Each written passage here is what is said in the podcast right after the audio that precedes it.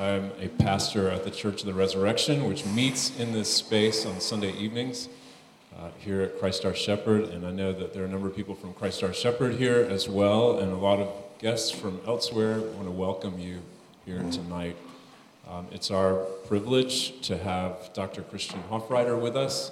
He was here in D C Uh, working and assisting with the pastoral team at the Church of the Resurrection a number of years ago, um, and went to study at Oxford, did a master's degree there, two masters, and, and did doctoral studies. His doctoral studies took him uh, into thinking about something that's really hard uh, from the Old Testament, this question of the, the genocide texts in the Old Testament. And Um, that work eventually led to a book that's published on Oxford University Press, and um, this dissertation now is made available to us not only in book form, but live tonight through his presentation. And what we've talked about having Christian do is to come up and, and just take us through the material um, in summary form, but with enough detail that we can really follow the arguments. He's going to do that with us for about an hour, and then there will be time for Q and A afterwards for about a half an hour. Um, so I hope that you'll be able to follow along and, um, and think of good questions to ask him. And after his presentation, there'll be an opportunity to come to the microphone and to, uh, to fire away. So. Uh, Christian, I was able to visit with him in Vienna, where he lives. My wife and I saw him this summer um, for a, a lovely day, a full tour of the city. Got to see his wife, Helen, and his children, Hannah and Samuel. Um, and they have a wonderful life and do wonderful work in Vienna. It's great to welcome you to our city. Again, Christian, uh, please come and teach us what you've learned in studying these, uh, these very hard passages. Welcome. Great.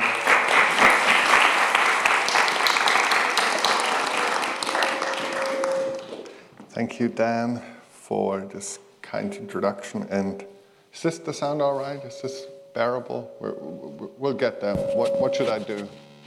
do I, what's that? Move this further down,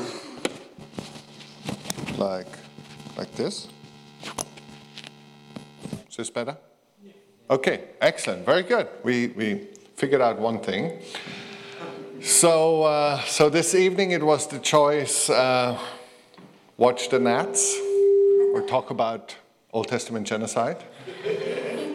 You've chosen the easy, entertaining option, less heart-rending. I commend you for that.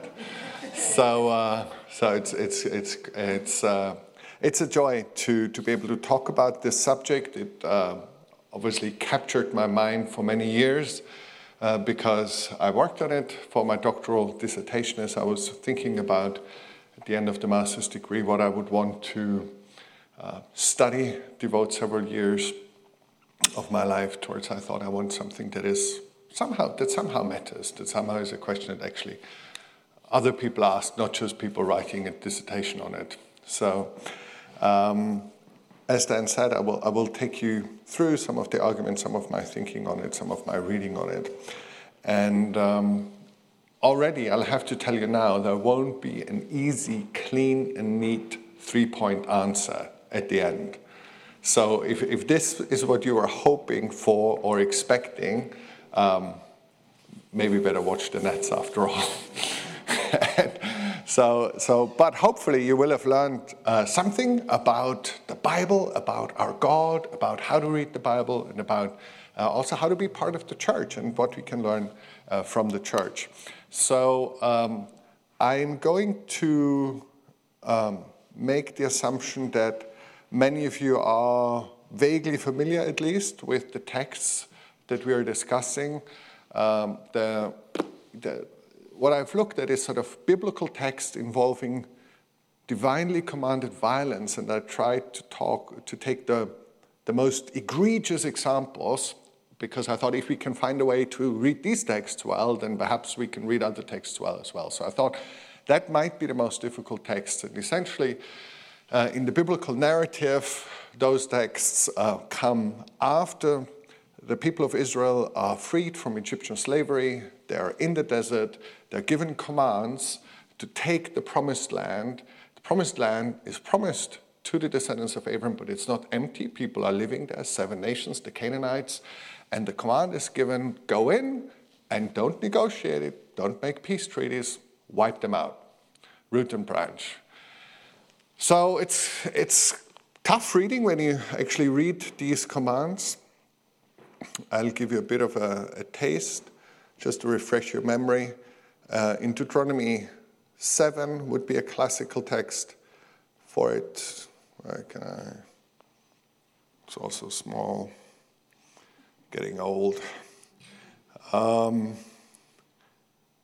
there we go, Deuteronomy seven one. When the Lord your God brings you into the land you are entering to possess and drives out before you many nations, the Hittites, Girgashites, Amorites, Canaanites, Perizzites, Hivites, and Jebusites, seven nations larger and stronger than you. And when the Lord your God has delivered them over to you and you have defeated them, then you must destroy them totally. Destroy them totally is the translation of cherem, Hebrew expression, which means annihilate, devote to destruction.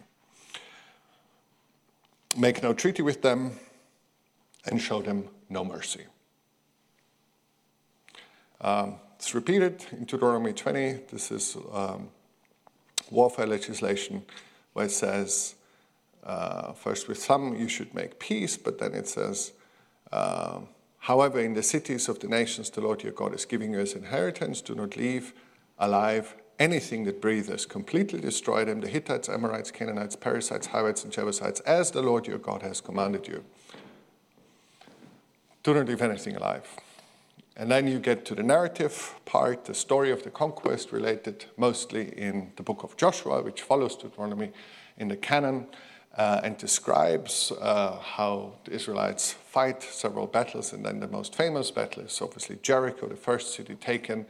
And they go around the city in procession and they raise their voices and the walls come tumbling down. And then the children's version of the story stops, and the walls came tumbling down. And so, but what happened next? If you read on, men, women, and children, young and old, were killed. Um, so there's a reason the song doesn't continue. Um, and uh, and then, if you actually read, especially chapter ten and chapter eleven of Joshua, there's city after city is listed, and it's really it is tough to read. I won't perhaps read it out now because you've already gained the taste, but basic says, and he left no one alive here, and they left no one alive there, and they made no captives, and they left no one uh, left no one alive there. So it's city after city after city. So it makes for really blood-curdling reading, chilling reading, uh, and it's, uh, I don't know how often you experienced this text being selected for uh, Uh, the, the readings, and then being read here, and then, you know, the list of the ten cities all wiped out, and then the reader says, this is the word of the Lord, and everybody goes, thanks be to God, hallelujah, hallelujah. It's just, it's tough, right? It's tough. And then, of course, when we say this is the word of the Lord, we speak, we affirm the whole canon. So, brief introduction. Yeah, you can uh, read these texts more, but this is kind of this is uh, the starting point. And so my own, my approach uh, was not to try and think of a particularly clever and novel way how I might solve this issue uh, by myself, but to look at what Christians have said about these texts over the centuries, and indeed the two millennia of Christians reading the scriptures, and in particular what we call the Old Testament, the Hebrew Bible. And uh, this was fascinating. I loved it because it allowed me to do church history, which I love, and also to see how the Bible has shaped the church and how the church has been shaped by the by reading the Bible, wrestling with the Bible, and the way the church has done so over the centuries. And uh, I discovered that there are a number of different ways that in history, people who were followers of Jesus or Christians or, or Christian leaders uh, or hoped to be such, Um, have approached these texts. And I'll just give you the, the main ways that I've discovered in, in history how people have read them, and I'll make a few comments on them. So in terms of understanding why these texts are so hard for us. Sometimes I, I find it helpful to clarify it in, in, in some easy-to-remember points. And I think the reason why we as Christians in particular find these texts so difficult often is that there are three premises, I think, that we all fundamentally believe in and hold to be true, but that these texts challenge, and they seem to push us to modify or give up at least one of those premises. And the premises are as follows. God is good, not particularly controversial claim among Christians. Second, the Bible is true. Obviously needs explanation. What do you mean by the true, true in what sense, and so on, but historically uncontroversial claim in the Christian church. Thirdly, genocide is atrocious. It's an atrocity. In the twenty-first century, usually not particularly controversial. Um, you know, wiping out entire people groups. That's why America goes to war. That's why the U N goes to war, if that happens. It's a crime against humanity. So those are things that we, you know, very few of us would say, oh, no, no genocide, you know, can't, you know, you gotta, you know, it's a different angle. So we feel this is viscerally felt by most of us, if not all of us. And then, of course, four is an observation. According to the Bible, God commanded and commended genocide. He commanded it and he commended it. Now, if God is good, and if the Bible truly records what God said and did and commended, then, you know, what are we to do with this moral intuition that genocide is atrocious? So I think that creates that tension that we feel, that we don't want to give up the goodness of God or the truth of the Bible, but we also find it very hard to say, well, you know, genocide, perhaps we should rethink. So I think that that's the starting point, I think, that helps me analyze it. Uh, it goes, there's an assumption in that that a good being, God, would never command or commend an atrocity. Now that, of course, that premise could also be debated, discussed, but I think that that is also necessary for there to be this tension. And uh, now I, th- I think this analysis is borne out, uh, also in the way various people have addressed uh, the tension over the millennia, over the centuries. So the, f- the first approach was to deny premise one, to say, well, we'll deny the goodness of God. Uh, it's a very early approach, second century. It's connected to Marcion, uh, one of the most famous um, heretics of uh, history. And essentially he said, it just proves that the God of the Jewish people is not the good and loving Father of Jesus Christ. There are two different gods, and in different entities, different beings, not just different ways of thinking about God. So that was his approach. Uh, obviously, the Christian church did not follow this approach, did not accept it. Uh, one thing that I find important to bear in mind is that the reason Marcion was pushed in that way was not some, you know, pagan humanism uh, and love of people, but it was his reading of Jesus and his reading of Paul that pushed him in that way. So in a way, those texts became morally problematic because people were reading the ethical teachings of Jesus and the writings of Paul. So in a way, it started as an in-house tension. It wasn't the pagan philosophers, when they criticized the scriptures, did not take these texts. In antiquity, those texts weren't as shocking as they are to us today because the moral compass was different. It hadn't been shaped in the way our compass has been shaped. So I think that's quite important to also take into account, that it is the teaching of Jesus and the teaching of Paul that made these texts problematic in the first place. Uh, now, in more modern days, you know, people have sometimes talked about a God who develops morally in terms of process theology, or a God who is cruel and unjust. Some Jewish rabbis post-Shoah have come up uh, with this approach to theology. Uh, or, of course, fairly uh, obvious solution to many of our contemporaries would say, well, there just is no God, so you know, the, the problem goes away to some degree if you deny it. Now you get a whole bunch of other pro- uh, problems, of course. But um, Now, the Christian church has not adopted, embraced this approach. Um, and I think the structure of Christian reasoning is not that we reason our way to the goodness of God, but we reason from the goodness of God. The goodness of God is bedrock, foundation. You see this, for instance, in Genesis eighteen, when Abraham uh, sort of haggles with God over the destiny of Sodom and says, should not the judge of all the earth do right? And he's completely convinced that God will do right. And Paul, uh, in Romans, very similar, says, you know, is God unjust? Far be it. So it's the goodness, the justice of God is a bedrock assumption for Christian moral reasoning. It's not something we arrive at. So the Christian church uh, rejected uh, this approach. Then the next logical option would be to deny premise true, two, namely that the Bible is true. And that, again, goes back to antiquity, also second century. Uh, teachers to today are often called Gnostics. It was a whole different variety of teachers who are now labeled in this way. But essentially what they argued then and what many argue this day is, well, the Bible, especially the Old Testament, is a mixed bag. You know, there's good stuff in it, but also bad, and you just have to be discerning. And they developed early on, already second, third, fourth century, Ptolemy, the Gnostic teacher of the second century, the Pseudo-Clementines. So, well, you know, maybe the words of Christ can be a criterion for weeding out the good and the bad. So this is also an ancient approach.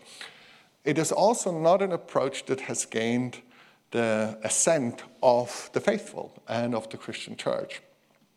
Um, I think primarily because it was so different from the way that Jesus was reading the scriptures, and therefore his disciples were reading the scriptures and the disciples' disciples.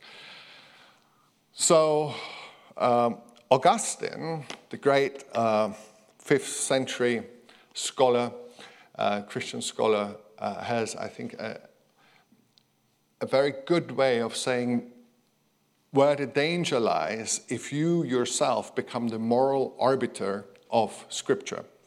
And this is how Augustine phrases it. Uh, that's uh, he's writing to Faustus, a Manichaean bishop there. He says, interpreting the Bible in such a way, this is what you're doing, as to remove all authority from the heart of the Scriptures and to make each person his own authority for what he approves or disapproves of in any Scripture. That is, each person is not subject to the authority of the Scriptures for his faith, but subjects the scripture to himself, with the result not that something is pleasing to him because he finds it written in the lofty authority, but that it seems correctly written because it has pleased him. I think very, very perceptive, good old Augustine, you know, very sharp thinker, and says, well, this is this is what's happening, you know. And isn't that, and it's so tempting. I mean, we all do it. We honestly we all do it, more or less. You know, when the scripture agrees with us, we're really excited about it. We're less excited when it fundamentally disagrees with us, what, even in terms of what we want to do or whatever.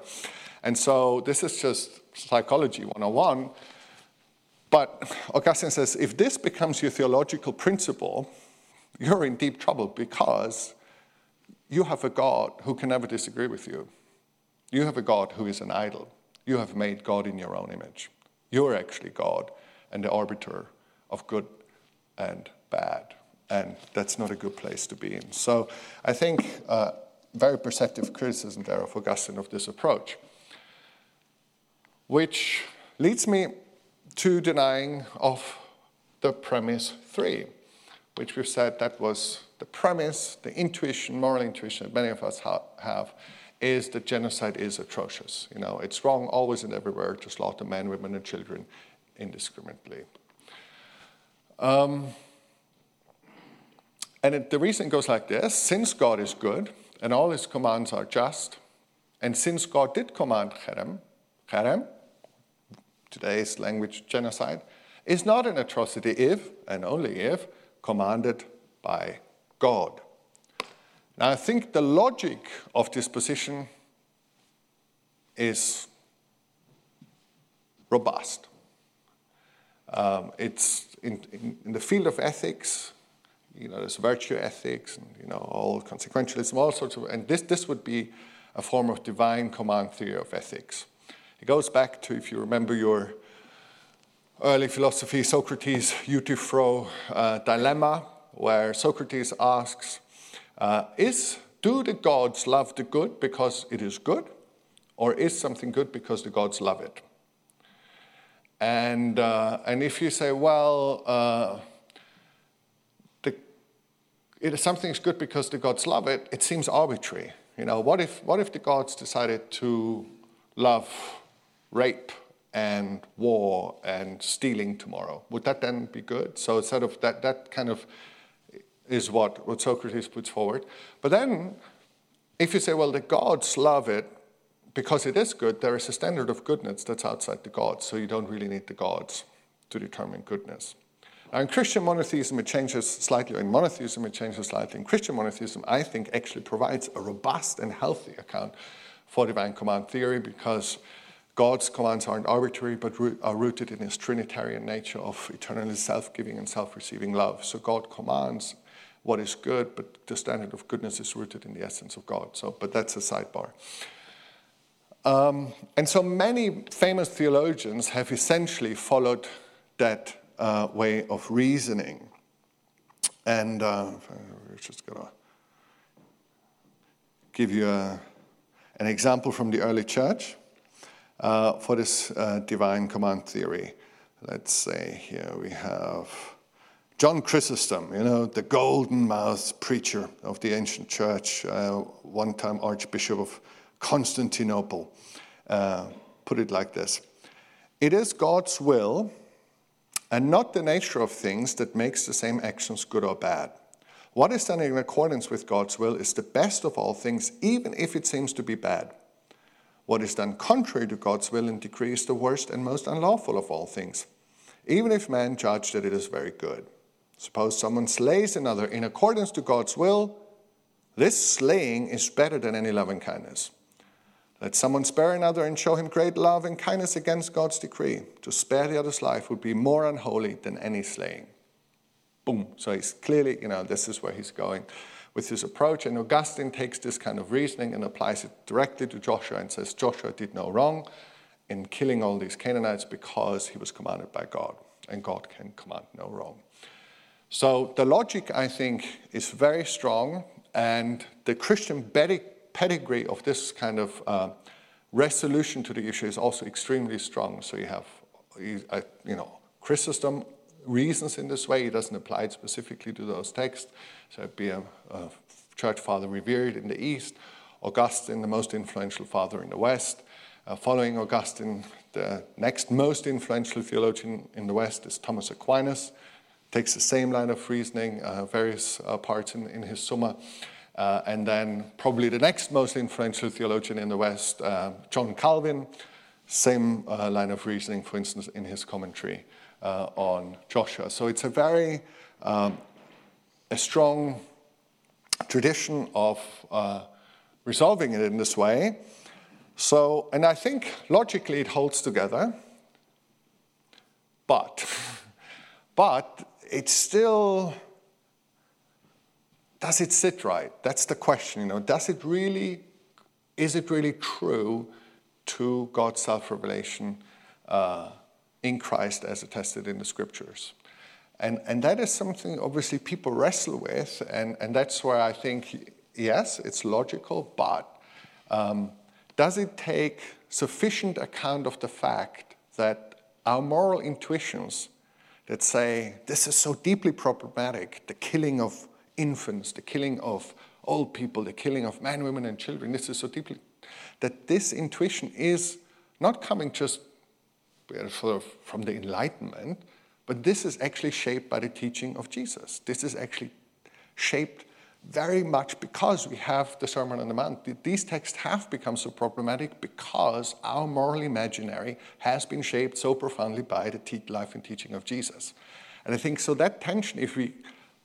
My view is if we give it up too quickly, are we too quickly settling for a logically stringent explanation and too quickly dismissing a moral intuition that is deeply and profoundly shaped by the life and teaching of Jesus? You know, question for you. This is, you're all adults, you're all mature, you can resolve this for yourself. I'm throwing it out there for you. Now that's the, and I think that's that's the most profound question we as Christians have to ask. To t- are we taking seriously the witness in all of Scripture, and are we taking witness the witness of God incarnate in Jesus Christ seriously with this approach.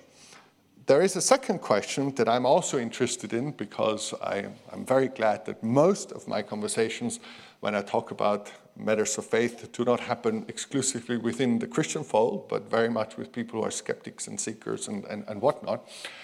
And, um, and it, it has to be clear to us, and we have to remind ourselves, that almost any explanation at all is more persuasive to our contemporaries than this one, unless they have a very, very, very strong conviction that A, God exists and is good, and that B, that the Bible is the faithful and true record in all aspects of what this one and true God did. So for most of our contemporaries, they say, okay, so you're telling me I either have to believe that this book, thousands of years old, by written largely by anonymous authors a long time ago, is completely ethically right on in every aspect, including the killing of men, women, and children, because God commands it. Either I believe that, or I believe that the killing of men, women, and children is wrong. It's not a hard choice. The book will always lose for most of our contemporaries. We just have to be aware of that. I'm not saying that this is how we should reason, but I think it helps us to know how completely implausible this sounds to anyone who doesn't share the, uh, the conviction that either God exists and is good, or that the Bible is infallibly true. Um, the best way of being sensitized uh, to this is to read my former neighbor in Oxford, a very eloquent man, not always a very kind man, Richard Dawkins. And uh, there is there is there, there is an article in The Guardian, and honestly, if you think about this, you must read this article. It's a masterclass in polemics. It's a masterclass in underhandedness. It's a masterclass in nastiness, but it's also a masterclass in effective rhetoric. So you should, we're not allowed to play these games in the same way. I almost said unfortunately, but actually it is fortunate. You know, we don't have to play these games. We're not doing this. We're not doing the ad hominems. That's not, but I mean, listen to this opening paragraph. It's called Why I Refuse to Debate with William Lane Craig. So William Lane Craig, outstanding philosopher of religion, maybe the most influential philosopher of religion alive today. Uh, and um, he, they wanted to do a debate in Oxford between Dawkins and Craig. And people said, maybe Dawkins is afraid because Craig is smarter than he is. So finally, Dawkins wrote an article in The Guardian. And then the subtitle is, This Christian Philosopher, in quotation marks, is an apologist for genocide. I would rather leave an empty chair than share a platform with him. He's an apologist for genocide. And actually, I'm going to spare the beginning. It's just, it's great ad hominem. Read it yourself. You know, read it and be amazed. Um, but he, he then basically takes a few passages where there is some divine command theory type approach to the Canaanite texts in William Lane Craig's writing. And his final uh, par- two paragraphs are, would you shake hands with a man who could write stuff like that? Would you share a platform with him? I wouldn't, and I won't. And if any of my colleagues find themselves browbeaten into a debate with this deplorable apologist for genocide, my advice to them would be to stand up, read aloud Craig's words as quoted above, then walk out and leave him talking not just to an empty chair, but, one would hope, to a rapidly emptying hall as well.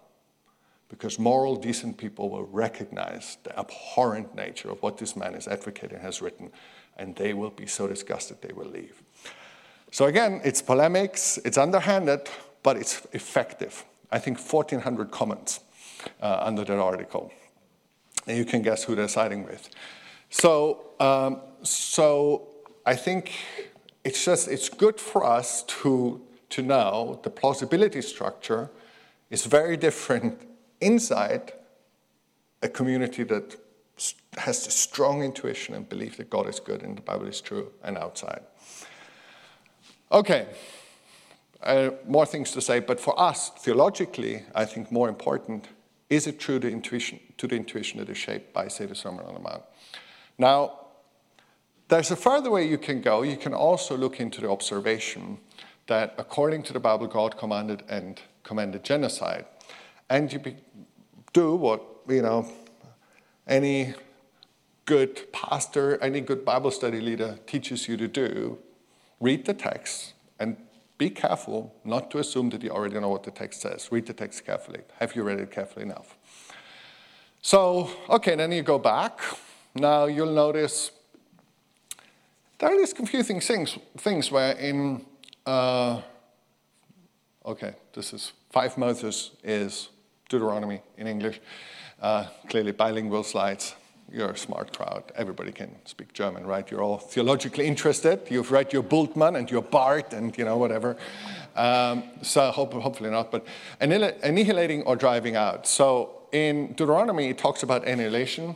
In Exodus, it talks about driving out.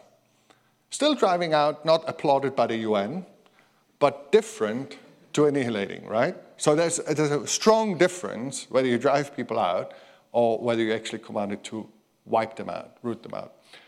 And then no survivors. So you have cities like Debir. So Joshua ten has had one of the long lists of places that are wiped out, no survivors. Joshua fifteen, and in Judges one, people are living there. So what happened? I thought they were all wiped out. Why are they there again? Hmm, so is it, what's going on? You read the text carefully. And then, you know, there is this, oftentimes it says, all Israel was assembled, all Israel, and these all Israel, then are we really to picture each and every individual, or is this a manner of speaking that was understood by everyone at the time? So those kind of things are just linguistics observations, careful reading of the text. Then there's archaeology. There's um, an evangelical Old Testament professor who has put forward an argument and published an argument about um, Jericho. And he says, well, actually, my reading of the Hebrew and my reading of the archaeological record is that it is just as plausible when we when we think we, we read of Jericho being a city, Hebrew Ir, um, we picture something far too big. And what the text could also mean is a military fort that might not have had more than one hundred people in it, mostly soldiers, and perhaps what civilian could be there? There's all these male soldiers. Oh yes, perhaps a prostitute. So anyways, that's his argument. If this argument is successful, I'm not claiming that it is, but if it is successful, or at least if possible, it would really change the picture, wouldn't it? If Jericho had mostly soldiers in it and one civilian family, the family of a prostitute, and they get spared, we feel differently about the text. So it shows you there, there might be room for looking at it in different ways. Now, if you zoom out from this detail of individual expressions or the archaeological record and say, what, what kind of text is Deuteronomy, what kind of text is Joshua? Now, Joshua seems to be an ancient Near Eastern conquest account. And then you might compare it to other ancient Near Eastern conquest accounts, and you might find out the first um, written reference to Israel as a people says... Uh, a pharaoh says, I have completely destroyed Israel. I've wiped them out. Now, uh, we know that this is not the case. Israel survived. So clearly, the pharaoh was bragging about some military victory and using the term, I've wiped them out, I've destroyed them. And yet, what he referred to was a victory, decisive victory. And if you read these ancient Near Eastern conquest accounts, you find very often they say, well, I wiped them out, I left no survivors. These kind of stock phrases are used to describe effective victories. So for instance, if at the end of the day you read, the nationals annihilated the Astros, you don't picture, how many people are in a baseball team? Nine? Or what is it? How many? You, how many are in a team? Like... How many are on the field? Nine, nine exactly, nine. So I thought, you don't picture nine dead Texans on the field, right? But you think, decisive victory, you know, boom, you know, drew the series. But so you, it's like sports language, and we annihilate them. And people would know this is figurative language. This is hyperbole. Uh, everybody would know, nobody would expect. So is there... is hyperbole part of the genre that we're encountering here, what is being said and done? Is, is this part of Near Eastern conscious accounts? Then, is it possible that some, some of those uh, words are used metaphorically from the very beginning? So there are two British Old Testament scholars, both of them sort of very evangelicals or very sympathetic to evangelicals, Nathan MacDonald and uh, whatever, whoever his teachers was, come to me in a moment, but uh, saying, in at least in Deuteronomy seven, there's a strong case to say cherem here functions uh, as a metaphor for purity uh, in, in worship and in walk. So, you know, is the argument successful? At least it's possible. Smart people have made it. Which begs the question, have we read the text carefully enough? Um, and then you can go further and say, well, actually, what? And that's so you can come in from a literal anthropological perspective, how do text functions, what are text intended to do, or from a theological uh, reflection on the role of Scripture, what is the, for what purpose has the Holy Spirit inspired the Scriptures? What is the authorial intent of the Holy Spirit in giving us these texts? Uh, both the laws and the narratives and so on. Of course, that's those are big questions, but questions we should be asking. So you can see that there are a lot of questions that can be opened up that in a way we have perhaps assumed when we constructed our problem. We assumed we had answers to all this, and we knew, okay, this is what it this is what it says, this is what it means, this is, you know, how it all functions, and therefore this is the problem we have, the dilemma of the five. And perhaps we have assumed too much. That's just what I'm suggesting, you know, open it up a little bit.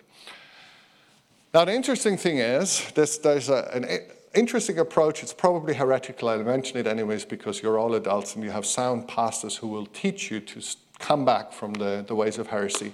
There's a gentleman called mm, Douglas Earle is his name. He wrote a book, The Joshua Delusion. And he writes from an evangelical background as far as I can tell. And essentially his argument is that if we um, focus on Joshua as history writing in the modern sense, rather than as community forming Holy Scripture inspired by God to form a people for holy living, then we're focusing on the wrong thing. And perhaps he goes so far, and there, you know, it's, he goes so far, maybe we should be agnostic historically.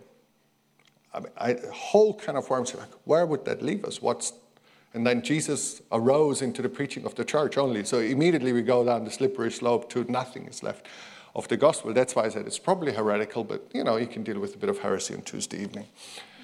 And uh, being soundly rooted. But so, sort of that's, you know, that's sort of the field of reflection that, that is going on uh, around this. And what, why I found this interesting, because where he ends up um, is very similar to what was probably the stable and in the preaching of the church, certainly the most influential reading of these texts for a millennium, which was to read these texts in the form of the preaching and certainly in the application of the church as purely spiritual. So you can trace it back to Clement of Alexandria and then uh, his student Origen, Prudentius, an early Latin Christian poet, Uh, Augustine in his preaching, Gregory the, Gregory the Great, John Cassian, sort of the father of monastic spirituality, Isidore of Seville, and then the Glossa Ordinaria. So it's a, so it's a stable way of reading these texts, which essentially goes like this. I'll give you some of the early. Um, well, I'll show it to you first and the way it, the way it turns out. Uh, so the Glossa Ordinaria, I don't know, you've perhaps never studied it, but it was, who of you has a study Bible? You know, I've come across the study Bible, a number of you. So in the in medieval times, there was one study Bible that all educated um, interpreters of the Bible, that was, if they had something, that's what they had. And it looked like this. In the center, you had, I'll show you here the next, you had in large print the translation of the text uh, in Latin, the Vulgate translation. And then you had small comments in between. That was the interlinear linear gloss, so glosses, comments, uh, drawn from what earlier church fathers had said. And then you had the marginal gloss, so this blows up what's over here. So this is Deuteronomy chapter five.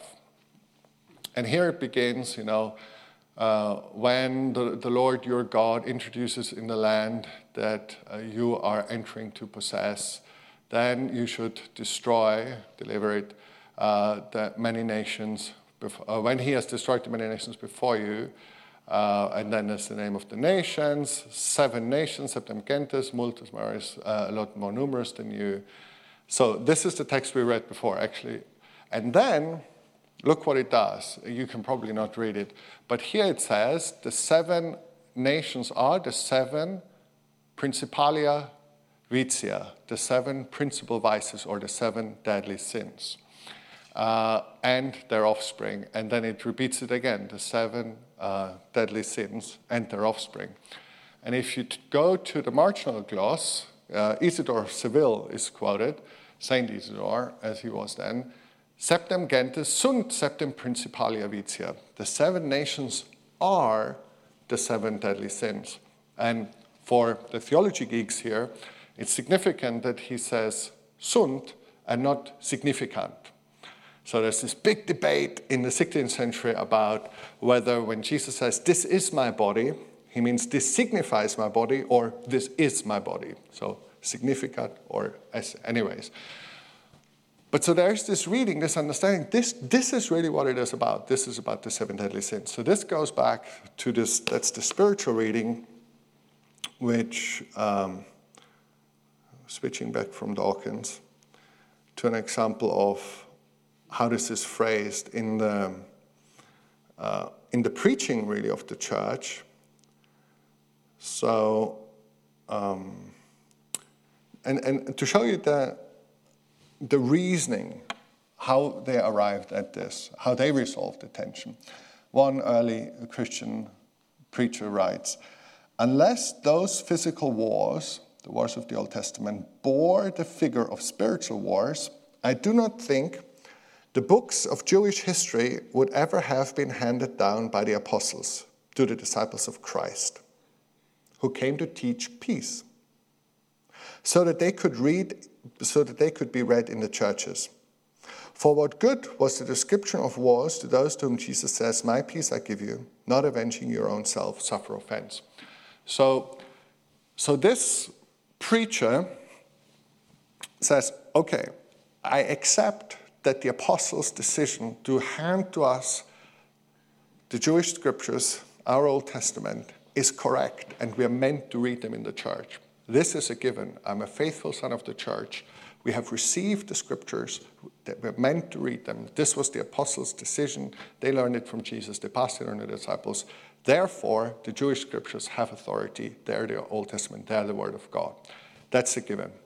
But then he says, also it's a given that Jesus is paramount, and he told us to love our enemies, to not avenge ourselves. And so if this is how we are meant to live and follow the example and teaching of Jesus, and yet we are to read this text of warfare, I can only conclude that the text of warfare must have a deeper meaning, a spiritual meaning, and really point to spiritual warfare. And the way he does this is basically going to, to Paul, saying, look, Paul uh, says some of the things in the Old Testament are said to them in a figurative way, and they're meant for us. And then he sees where Paul interprets figuratively. So he understands himself both the approach to read it spiritually, figuratively. He sees it in Paul. And then he says, um, well, what does it mean for us? Ephesians six, our warfare is not against flesh and blood, but it is against the spiritual uh, forces, rulers of the darkness, and, and this is who our enemy is. So this is what it is about. Now, I should add, the early church did not think that these texts weren't historically true. That, that's not what they thought. That's not what they taught. And their, their argument was more like, what is the significance that we have to affirm and that we should ascribe and learn from in these texts?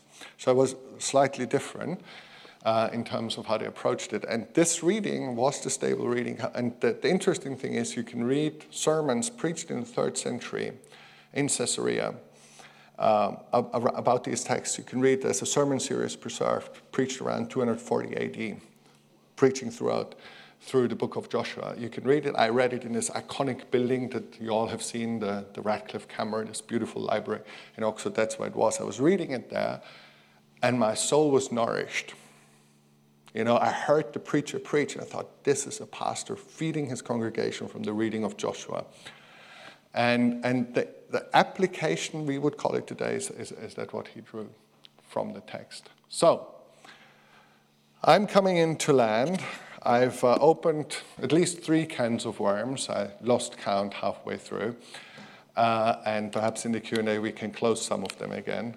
Um, there are two more things I'd like to throw out that we really, if we do a proper analysis of this and develop a robust theological approach to these questions, then the, we, I think we ought to ask our question, does God make himself more clearly understood by his people over time? And, um, and, and, and with that comes the idea of accommodation. Calvin, for instance, develops this. The idea of accommodation means that God stoops down to our level to reveal himself. And he does that, Uh, of course, by speaking in human language and speaking in a language that can be understood by the people at the time. So entering into that frame of reference in, in, in which people live, otherwise communication would not be successful. But he also accommodates um, the recipients of his revelation morally. Um, the chief example, for pro- a good example for progressive revelation would be Uh, do you, uh, at, at one point in his career, King David takes a census, right? And this is described twice, once in texts that are by common uh, agreement, the earlier texts, so in, uh, in uh, the books of Samuel, uh, it is said that the Lord incited David to take the census, and then he punished him for it. Then if you read it again in Chronicles, it says Satan incited David, and then he got into trouble. You're like, okay, so last time I thought about this, I thought the Lord, Yahweh, and Satan were not synonyms. You know, so so what's going on here? What what has happened between this older text and this newer text? Has there been a clarification of what is going on, where the earlier text is true in that sense that nothing happens that God does not permit, and in the end, this world is God's world, so God oversees everything. Though has there been now a clarification and understanding, there is an enemy of our souls, and sometimes the, the per, God, God's permissive will might be at work, but the active will moving people in that direction is actually best not ascribed to God's activity, but to the adversary. So that may be an example of progressive revelation where things become clearer over time. Now, accommodation, the prime example comes from the words from the mouth of our, our Savior himself. When he is asked about divorce and remarriage, um, you know, he, as we know, he says, you know, this is, this is what uh, God's intention is. And, uh, and people say, well, but why then did Moses command us to do that, to send away a woman? And Jesus says, Moses commanded this to you because of your hardness of hearts. But in the beginning, it was not so, not God's intent. And what Jesus does here is absolutely shocking and radical. Jesus takes a command of Torah and says, yes, Moses did command this to you, but actually that did, was not the perfect will of God. That was an accommodation of your sinful hearts. So that's, and then you're like, whoa. So should we limit this and say, well, this is just this one-off incident where there's something in Torah, the highest authority, the law, that was given as a concession to the hardness of human hearts, not representing the perfect will of God? Or is it possible that that principle of accommodation, even on a moral level, could apply to other texts? And so that takes very, very careful theological and exegetical work because it could very easily become a wax nose. You know, like Augustine, you don't like it? Oh, it was just accommodation. Now we know better. You know, now we're much smarter. And then so then it's just, you know, it becomes a mirror. Like I look in, in look down the well, and it looks just like me. Hey, God's moral intuitions are exactly like mine. What a coincidence! How wonderful! And and of course that's absurd. So so I think. And, and that, that's the, the end point. So, so I, I think sort of the Scylla and Charybdis, you know, uh, the two horns uh, of the dilemma, or the two dangers uh, that are perhaps equal and opposite, I don't know, are as follows. So on the one hand, there's Augustine saying, be very careful not to just try and make problems away because they don't suit your predilection and what you would like to be true. And so this is, when I, when I read these texts, I, you know, I always want to hold this before me and say, it, God is holy. God is to be feared. God is the judge of all the earth. God has the right. He's the giver of life. He has the right to take life. And to sort of read these texts in a way that bring home to me the fear of God and to tremble before God and say, wow, it is a fearful thing to fall into the hands of the living God. So as I read them spiritually, as I read them for my own devotional life, as I reflect on them theologically, I want to heed this testimony of the, the church and say, I want to, I want to tremble before God and allow these texts to challenge me. At the same time, I also want to hear this, this intuition, you know, based on the Sermon on the Mount, based on Jesus, and, and the fact that whoever observes what Jesus' hands do observes the hands of God. Whoever looks into Jesus' eye looks into the eyes of God. Whoever listens to Jesus' words hears the very words of God. And to see, is this really, you know, this moral intuition that is shaped by the teaching and example of Jesus, how does that play into it all? Uh, and there is this other danger which another early church writer wrote in one of his books. If we overinterpret texts in a wooden, literal sense, which are meant to be read in a spiritual sense, we may end up believing such things about God as would not be believed of the most savage and unjust of men. So the danger would be that because we're committed to a certain reading of the text that may or not be justified, may or may not be justified, we are rather sticking to our way that we think we should read this text and are saying things about God that actually fundamentally re- misrepresent his character. And I think that is almost an equal and opposite danger of the other. So I think it's in that field that we as Christians approach these texts. And so, and I still find myself thinking, so what? What is it? What, you know, the question, when were these texts written? Who were they written for? What was the authorial intent of the humans writing them? What's the authorial intent of the, the Holy Spirit uh, behind them? All those questions, I think, come into play. So I can tell from your faces that I have achieved uh, what I set out to do, namely to thoroughly confuse you, and to give you many more questions than you had at the beginning, and to make your problems much more severe than they were earlier on. And so, as a good apologist, I'm well pleased with my work, and I'm now also very happy to take your questions. Thank you for your attention.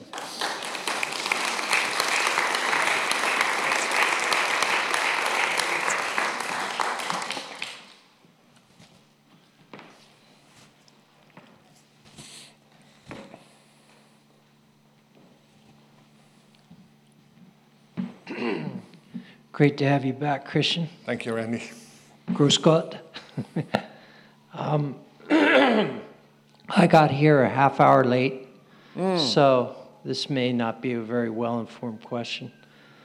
But uh, I've always wondered about the connection between the genocide um, that you're talking about and uh, Romans nine and God's sovereign Um, choice, and uh, things like vessels of wrath prepared for destruction, Romans nine, talking about making a choice between Jacob and Esau while they were in his mother's womb before they had done good or bad. And, uh, and so is it possible that this was in the Old Testament an expression of God's sovereign choice of the Israelite nation and his decision to destroy those who were not in his choice, in a sense that um, we see in Romans nine that uh, he makes sovereign choices over all people and deciding who will or who will not be preserved, um, and who's prepared for, to be a vessel of destruction.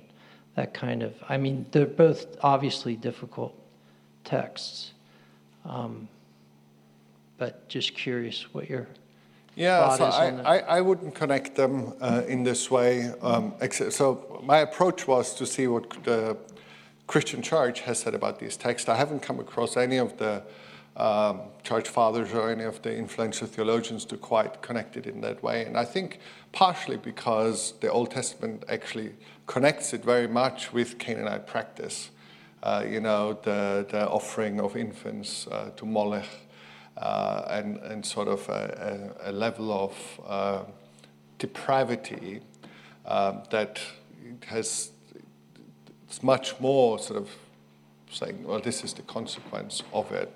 I think that would be more following the, the grain of the text, right? Uh, I, I wouldn't connect the two personally, but of course, I mean, in it always depends on if you if you pick a system and are committed to the system, and of course uh, uh, that that would be a, a systematic approach to, to reading texts. Um, then it, it will fit many texts, but I'm not sure that it, it comes from the exegesis. I would more, or anyways, yeah. So I, I wouldn't connect the two, but it's an interesting thought. Christian, thank you for your presentation. Um, You talked in the beginning about the term harem from mm. Hebrew, um, which is typically translated as devoted to destruction. It, it carries that semantic idea. Um, I wondered if you could comment, if you're familiar at all, with uh, John Walton's take on this word. Uh, in his book, uh, The Lost World of the Israelite Conquest, he offers a definition of harem not as devoted to destruction, but rather this idea of destroying the identity. And so instead of the taking of a life, the thrust is rather the destruction of the influence of, of the ways of these people in, in their identity. So I, I was wondering if you're familiar with that idea, if you have any critiques of it, or any comments to make on that. Mm. I'm familiar with the idea, but not uh, profoundly, partially because it uh, came out after I'd finished my, uh, my work, but I, I have read the book, I've engaged with it. Um, I mean, would be if he's right, that would be great. I, I'm just not confident enough that he is, but uh, I hope he is. So I, I don't know if he's right either. I'm just I'm curious what your thoughts are. Yeah, no. So I, I, I do hope he's right. I'm not confident enough that he is right that I would base my argument on it, but I would uh, I throw it out there. It's possible. It's sort of in my longer notes. Uh, his his his book is referenced, and uh, that would be another of the contemporary exegetical approaches that could be helpful. Uh, and in a way, it, all those, his approach, Earl's approach, and so on, they sit well with the spiritual reading approach that was the dominant approach of the church. And the thing about the, oh yeah, I have a beautiful final quote that I forgot here. Look, the, this is this comes from this sermon series I mentioned, two forty-two, Caesarea. Uh, Christus pacem nos docet ex ipsa lectione bellorum. Christ teaches us peace through this reading of war. And that has been a stable way of reading it. And I think that's sort of what the Christian church did well, but it didn't do it exclusively, because these texts later, I have a chapter in my book about how these texts were then later used in the Crusades, uh, in the Inquisition and so on, to justify violence in the name of God. So, so I think there is this peaceful, non-violent way of reading that was the dominant reading, that is the reading that dominates the Glossa Ordinaria for a thousand years, that is a, a powerful piece of our heritage that we need to recover and definitely embrace, because these texts still have the potential to be inflamed in violence. And actually, you know, This church in particular, Church of the Resurrection, I mean, has this very strong connection to Rwanda. And one of the Ten Commandments of the Bahutus, telling them to root out the Patutsies, sounds almost verbatim like Deuteronomy seven. You shall show them no mercy, you know, to the Patutsies. So these texts are resonant, and, and they, they can be reactivated. So what the church definitely needs to have very strongly is, and that, that's a problem with Christian just war theory, it was not only the redress of grievances, which Augustine allowed for, that became the most dominant form, but from Augustine and then all the way through into the Middle, um, Middle Ages, early modern times, there was a second form of war that was just, namely a war deo jubente, a war that God commanded. And so that, so that, that, that tradition seeped its way kind of in. Augustine opened the door just half an inch. He never developed it. But boy, that door got opened uh, towards the Crusades and so on. So we have to be very, very careful. So I, that's my favorite quote uh, of those sermons on Joshua. Christ teaches us peace through these readings of war. That's good Christian reading. Thank you. Good evening. I was wondering, in all of your research, because um, you mentioned most of these texts occur after the Israelites flee Pharaoh. Um, However, I'm sorry, Egypt. But um, one of the things that was true in ancient Mesopotamian warfare was, and it sounds ridiculous to most modern people, is they would collect what we would consider idols, but were in fact viewed as physical manifestations of whatever particular god you were capturing and or defiling, as the case may be. So in that context, the commandment, thou shalt not have no other god but me, makes a very practical justification for any particular war and or root and branch extermination of a religious person. So I was wondering, um, did you come across any such arguments to that nature and any responses to such? So uh, I just want to make sure I understand your question correctly. Uh, the argument would be that the command in the Ten Commandments, thou shalt have no other gods before you, uh, implies that there is a justification to uh, destroy, kill, annihilate any person of holding another religion. Correct. That would be the assumption. And in, particularly in Mesopotamia, where the practice was to go in and find whichever idol represented the local deity and or god, that would make far more sense in many of the ways that you listed as interpreting the Old Testament. Uh, okay, so I'm, I'm not sure how that would make... So literally, yeah. if, if, that's, if I just assume, for example, because you mentioned the Crusades, and they talk about blood running through Jerusalem up to the bridles of the horses, for example, that would be, as you um, put it, sport speak. It's not. I don't believe that happened. It, but, it's a quotation from the book of Revelations, actually. Oh. Is what it is. Well, in that particular case, I, they also used yeah. it for the Crusades. That's where I came across yeah. it. Anyway, the point, yeah. of, the point being, um, if people are predisposed, just being people, to execute by label and saying, you know, as for example, the Taliban does, you are a Christian, so we're going to kill you because we don't agree with you. That's same thing, just other side of the coin. But what I'm asking is, in, in the context of the Old Testament, is that argument ever made, and was it ever addressed by any of the fathers that you mentioned? Um, no, so I don't think the argument is made, because that's not how I think the Israelites understood this command, and it it, it, wa- it wasn't. It was certainly not understood as a command to root out and kill all people of other faith. So there's actually a lot in there saying, well, if you can make peace, you should sue for peace. Send, you know, several delegations, try and sue for peace and make peace with your neighbors who are, have different religions, but in the land it should be different. So it's it's it's not a root and branch globally applicable uh, command.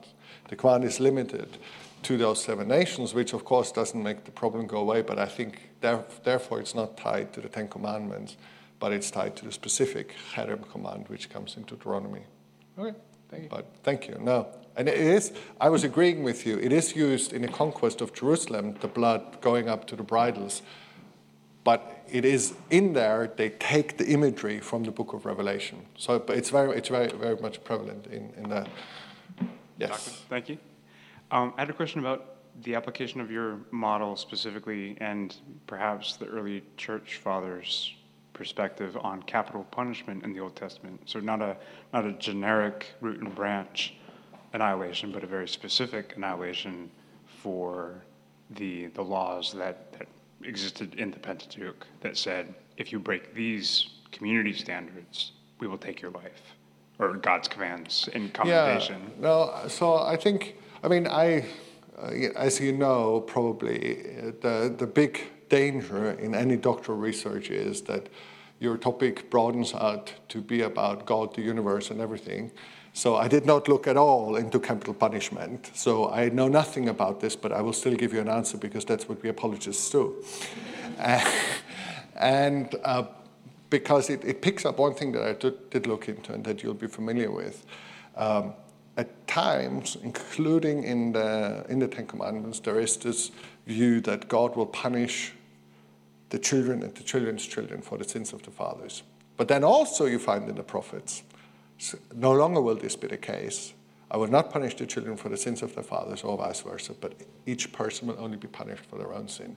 So it moves from sort of collective guilt and collective punishment to more individual guilt and punishment, which is the moral intuition that we've inherited from those prophets, and that is the basis of our moral legal, uh, of our modern legal systems, that it is, it's the individual who does or does not do something that is punished and not um, their descendants and, and, and that whole group.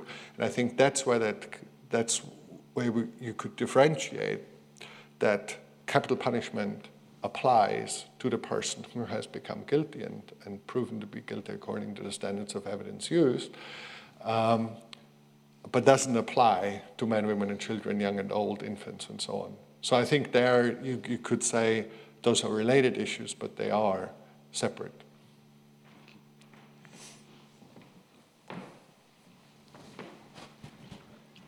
I just want to say thank you for this lecture, and I'd love to get your take on the big books that Greg Boyd wrote about this uh, a few years ago, the, the, the Crucifixion and the Warrior God.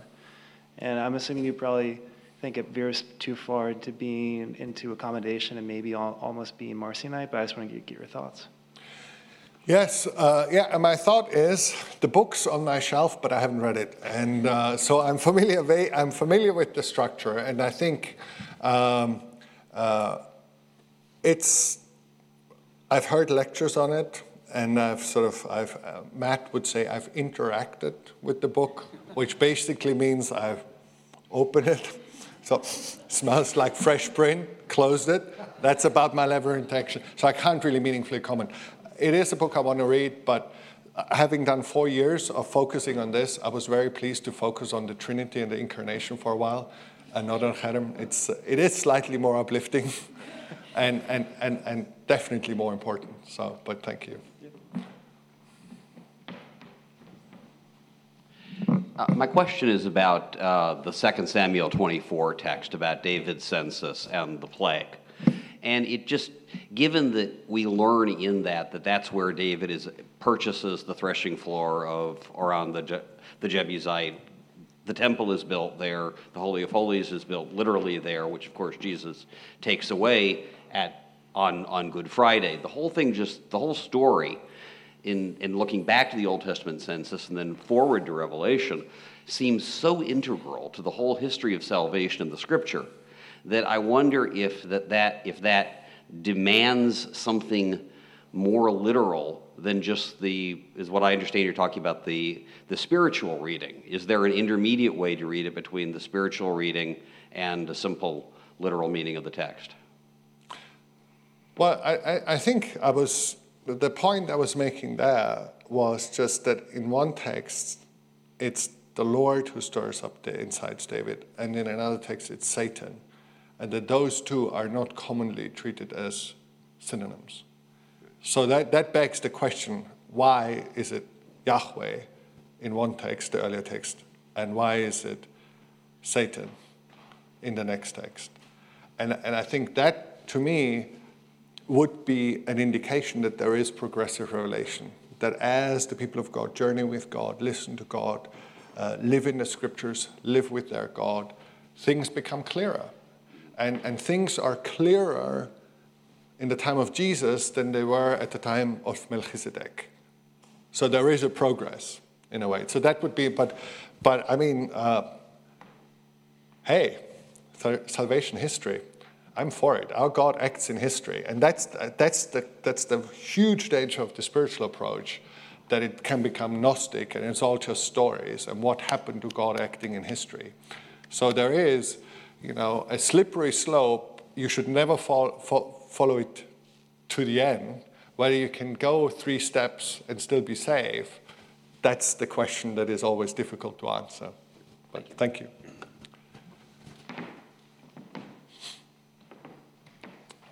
Oh. Years ago, uh, I prayed go. with Christian one night, and uh, I went on for about an hour praying, and then he started in three sentences of prayer, and I fell asleep. So I'll try and not give a free association question here, but Christian, when I heard a colleague of yours, Peter Williams, I think, come through Santa Monica and Los Angeles, uh, vindicating the ways of God to men through Scripture, I think... Um, As he dealt with these texts, I was really surprised. I liked how at the beginning of your presentation you you quoted Dawkins and an aggressive um, attack. Uh, and I know as, as what you're doing with Ravi Zacharias and such, you partly have to vindicate the ways of God to man. When I heard him going through these texts, I was really profoundly encouraged as he swiftly on the spot made it seemingly clear to me, a relatively ignorant person compared to him, about the scriptures and the texts and the people, but what atrocious people these were in general, um, through actually t- texts in uh, the Torah. And when it was done emotionally, I felt somewhat vindicated in thinking that God was a good God and um, that the Israelites were kind of better people. I know it, it sounds simplistic in a sense, but I wondered, actually, as you studied this yourself and wrestled with the scriptures and church history, um, did you feel confidently inside that the goodness of God was kind of ambiguous in these ways, but vindicated with Jesus later? Or, um, and I and I think he touched briefly here, but one of the things that, as we see a progressive revelation of God, one of the things that fascinates me, and I saw it in my own life, I got a "Behold, I stand at the door and knock" version of Jesus. And as I got a little older, I got the "Jacob I loved, Esau I hated." And I still remember in my heart and brain utter confusion when I first saw those texts. But as the mentors and disciplers and baton takers spoke to me as a, a young child, they used the text to convince me that one sin makes you an awful person before a God who's so holy and righteous. So I'm going to keep going for an hour and then let you give two sentences and I'm going to fall asleep. So be quick, please.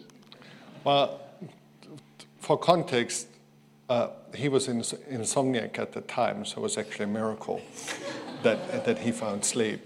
And... Uh, But uh, yes, John, thank you. Was there a question in there somewhere? And uh, what was the question? Yeah, no, so I think the fascinating take. Okay. Did your study of these texts oh, yes. convincingly vindicate you that you could stand them in front of young children and students and adults with Ravi Zacharias and say, "Behold, this is a great God. This genocide is perhaps due each of you." And, you know, or now I'm pushing it a little, but how, how did you come to, because you're here and you're smiling. Yes, yes. So, I mean, that, that very final phrase, probably not my lead-in in, in most of my presentation, that genocide is due you. But, uh, but yes, so I am absolutely fully persuaded that God is good, that the Bible is true, and that the goodness of God is to be celebrated. I am certain of it, but why am I certain of it? I'm certain of it because of God's self-revelation in the Word made flesh. That is the very basis from which I begin my theology. God made flesh, who lived, who came to live among us, dwelt among us. Uh, we saw his glory as of his uh, the only begotten of the Father. And he died for us. He demonstrated his love in dying for us when we were yet sinners. So that is the demonstration of God's love externally, but internally the love of God is poured out into our hearts by the Holy Spirit. And the Spirit gives witness to us that we are children of God. So it's both the external demonstration of God's love in God becoming man and in dying for us and being raised for us, uh, and then also the experiential dimension to this love of God available to all of us if we turn to Christ and welcome the Holy Spirit in our lives. So that is that is the basis from which my faith lives. It is nourished through the Scriptures, inspired by that Spirit, who testifies to Jesus, the Word made flesh, and, and that we are children of God. So, so that is the basis for my confidence. And the way I read these Scriptures, um, I still do not find them easy to read. If I go and picture an Israelite soldier going in and hacking a mother and her children two and three years old to death, I do not have it in me to say, you're getting your just desserts. I, I find it, and I find it hard to impossible to imagine the incarnate God, our Lord Jesus, with a machete in hand, hacking her to death and hacking her children to death. What I find possible is the incarnate God being stretched out on the cross, arms apart, saying, Father, forgive them, all of them, and let me drink the cup, every last drop of it, and taking all the injustice, all the sin, all the alienation, all the guilt, all the shame into himself, meaning God's self. That is the, that is the hope, that is the God who I proclaim, who I believe in.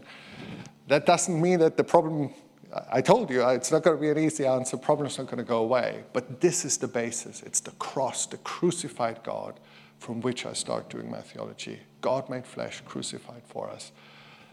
And so I read these texts. I think we should preach these texts. I think we should read them, and we should say, this is the word of the Lord, and we should say, thanks be to God. But we should also, like the psalmist, say, oh God, what is going on? I can't make heads or tails of it. This is so hard. I feel the tension in my heart. You know, help me uh, to wrestle with it. Help me to fear you, to, to fear you as a God who brings judgment, and to love you as a God who has taken the judgment in yourself. Uh, you know, so, and this is, you know, and obviously the question, what happens to this, to, to these, those who die in any of God's judgments, you know, what is their eternal destiny? Are we told? Are we certain? Can we have hope? You know, those are questions that I ask, and, you know, here you go. You didn't fall asleep, so clearly we're moving up in the world together. Do any other ladies have any questions? Hey, Christian. Um, Hello, Annika. Hi. So um, I, f- I feel like you've sort of answered my question already, but I'll go ahead and ask it. Um, I was going to ask you, what is your conclusion? But I think what I'm hearing from you a moment ago is it's not that you've landed somewhere um, and have a conclusion. It's that it's a process. So if you wanted to add on to that is my first question. And my second question is, you know, do you have any comments about the Midianite example? The Midianites, so you uh, basically then Phinehas, you mean, or what do you mean by? Well, well I mean, w- where it looks in the Scripture, depending on how you read it, that God explicitly said, you know, kill all the male children, kill all the women who are not virgins. Yeah, and it yeah. was after they were already captured. So there was no sort of relenting or, you know, Moabite situation. Exactly, yeah, so, okay. Um, okay, the first one, where have I landed? So, okay, if you... Uh, it depends on how it is uh, presented to me. So if someone comes to me and says, listen, you're a Christian, you believe, uh, you know, that God revealed himself in Jesus Christ and uh, the Bible is true, uh, and then you have these texts in there, you have to give up your faith because it's logically incoherent because of these texts. So if it's if it's presented as a defeater to the Christian faith, then I think uh, what in thinking I need to do, I need to have at least one answer to show that this defeater is not successful, that I can be coherent and honest intellectually and still believe in the goodness of God and the truth of God and, and to the, in this case, the truth of the scriptures, right? So all I need is one answer. If I can give more than one answer that shows that your defeater doesn't work and I can undercut it in two, three, four ways, all the better. So if I'm in that position, here you are, I'm answering you, yeah, I'm still looking. Where did you go? Where did you go? She became invisible. She did the invisible woman. And women are usually invisible very often in our, in our society, so, but you made the voice heard. Um, so, so then I would say a logically coherent answer is found in the line of Augustine, Aquinas, Calvin, Richard Swinburne of our day and age. That is, logically, it is a solid answer. Those are some of the very brightest minds that the church has produced. Now, emotionally it might not be satisfying, but logically it tells me, you think your defeater works, I'm telling you it doesn't work. But if I can say, well, I have this one logical answer, but I can also say it's also possible that I can uphold uh, a biblical and historic high view of scripture and uh, say there is a better interpretation based on genre, based on lexicography, based on archaeology, based on theological interpretation, then I have two. And I might come up with a third one. And so in a sense, in order to respond to the one who says you must give up your faith, I, I don't have to pick. I need at least, actually I can even say I don't have one, but I still believe one is available to me. I just, even if I don't have it, I'm not going to have to roll over because I don't immediately have an answer to your clever question. But But it's, I'm in a better place if I have at least one answer. If I have two or three answers, I'm in an even stronger place. So I think that's the question to the person who says, give up your faith, you're an idiot, you can't believe this, and be intellectually honest and rigorous. So there, I think the Augustinian line is enough uh, and available, but others make it even better. But then there's the thing, how do I preach about it, and how do, spiritually, what did, how do I relate to God through these texts? And here, yes, it's a process, and for me, it's really, in a way, it's an oscillation, and I find, like, I'm going with Augustine, and I'm I'm listening and saying, you know, don't want to, want to have a wax nose, you know, speak to me, uh, let me meditate it in this way, the fear of God, and then I hear, okay, so, but what if I'm overinterpreting, and what if I should read more spiritually? So what? Where would it take me there? So in a way, that's how I personally, in my prayer life, in, in, in, in my reflection on the scriptures, I find myself oscillating, uh, trying to um, hear the Holy Spirit speak to me through both modes of reading. Okay, I think the time's up, but you know, no, I mean, if you were moving, I mean, that would be deeply unfair, so. Thank you very much for, uh, really enjoyed your presentation. Um, Thank you. That's, in a, that's a great final statement. So. I find a lot of what you say about the spiritual reading persuasive and how Christ clarifies and ultimately is the, these, has the best meaning for understanding these texts. But um, could you talk about the picture of Christ presented in Revelation eighteen? He's, he simultaneously gives us the Sermon on the Mount, but and then in that text, he's presented as the rider on the white horse, in some ways almost parallel to Joshua, and so I don't think that negates anything you under, you said, but how do you harmonize the two? And I, I'm glad you said almost. It's almost the same, so there is similarity. And so I think uh, I, I I agree with you that, or uh, you know, I, I think that your question points us into in the direction that that is a revelation of Christ that we need to take seriously, and that is true, that is biblically inspired by the Holy Spirit. And that is so fundamentally part of the revelation that God is the judge, and God is the righteous judge, and there will be judgment. And actually, without this strong conviction that there will be a righteous judgment at the end, it's almost impossible, it is perhaps impossible to really truly forgive our enemies and to forego vengeance. Miroslav Wolf, of course, The Exclusion and Embrace, many of you will be familiar with this, is brilliant on this. You know, he's Croat, uh, son of Croat pastors, lost uh, family in the Yugoslav, post-Yugoslav wars. and basically says, if you think that a God who forgoes judgment is a basis for peace and reconciliation, you probably have a very comfortable study at Harvard or Yale or any other nice institution, but it doesn't work in the blood-soaked fields of warfare. The only way that you can say, I will not seek vengeance, I will not take the law into my own hands, even if I won't have justice this side of eternity, is you have the firm conviction that there is a God who will judge and that his judgment will be righteous. Now, of course, we also add to that, and merciful, please, because we know we too will be judged. So, of course, we say, in judgment, remember mercy. But without that, so that's profoundly part of the structure of our faith. We say it in the creed, from thence you shall come to judge the living and the dead. So Christ will be the judge. But will he send infants to hell because of the sins of their fathers? That, so that's why I say what you said almost. Our convic- my conviction is that in each individual judgment, we will absolutely agree it is righteous. It is just. You know, and also, I believe, actually, we will see it as even merciful, because that's who God is. So that's why, but absolutely, you know, without the judgment of God, the whole thing really makes no sense. It's part of it. Thank you. Excellent. Dan, Claire. Thank you so much, Christian, for being with us tonight. Let's give him a round of applause.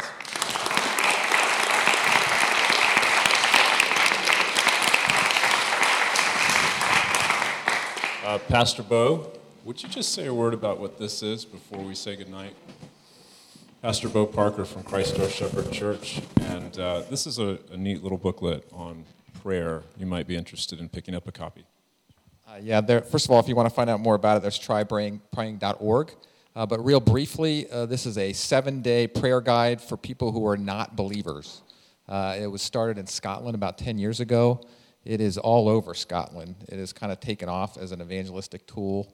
They have signs on buses, subway stations, and they're handing out these booklets all over the place. Uh, there's an effort to try to get it started here in the United States. So there's, you saw the banner out front. There's a few churches around D C that have the banner. Uh, people in the churches are trying to hand these out to people. And so it's the idea that they just, hey, try praying. Uh, in Scotland, they say most people will pray. And so this is a seven-day guide to get people to try praying, which leads them into the gospel. So uh, we're a part of this with our banner out front, and uh, have had probably thirty of the things taken out of a little box that we've noticed so far. So people are grabbing them, and we just pray that God would use them. Yeah, there's. If you see, there's booklets. We have them kind of all over the place. If you want to take one and uh, try praying yourself, or if you want to give it to somebody, the idea of they they say to people, use it and then lose it. Um, use it yourself and then pass it on to somebody that you feel it might be effective with. Thanks again for being with us tonight. You are dismissed. Have a great evening.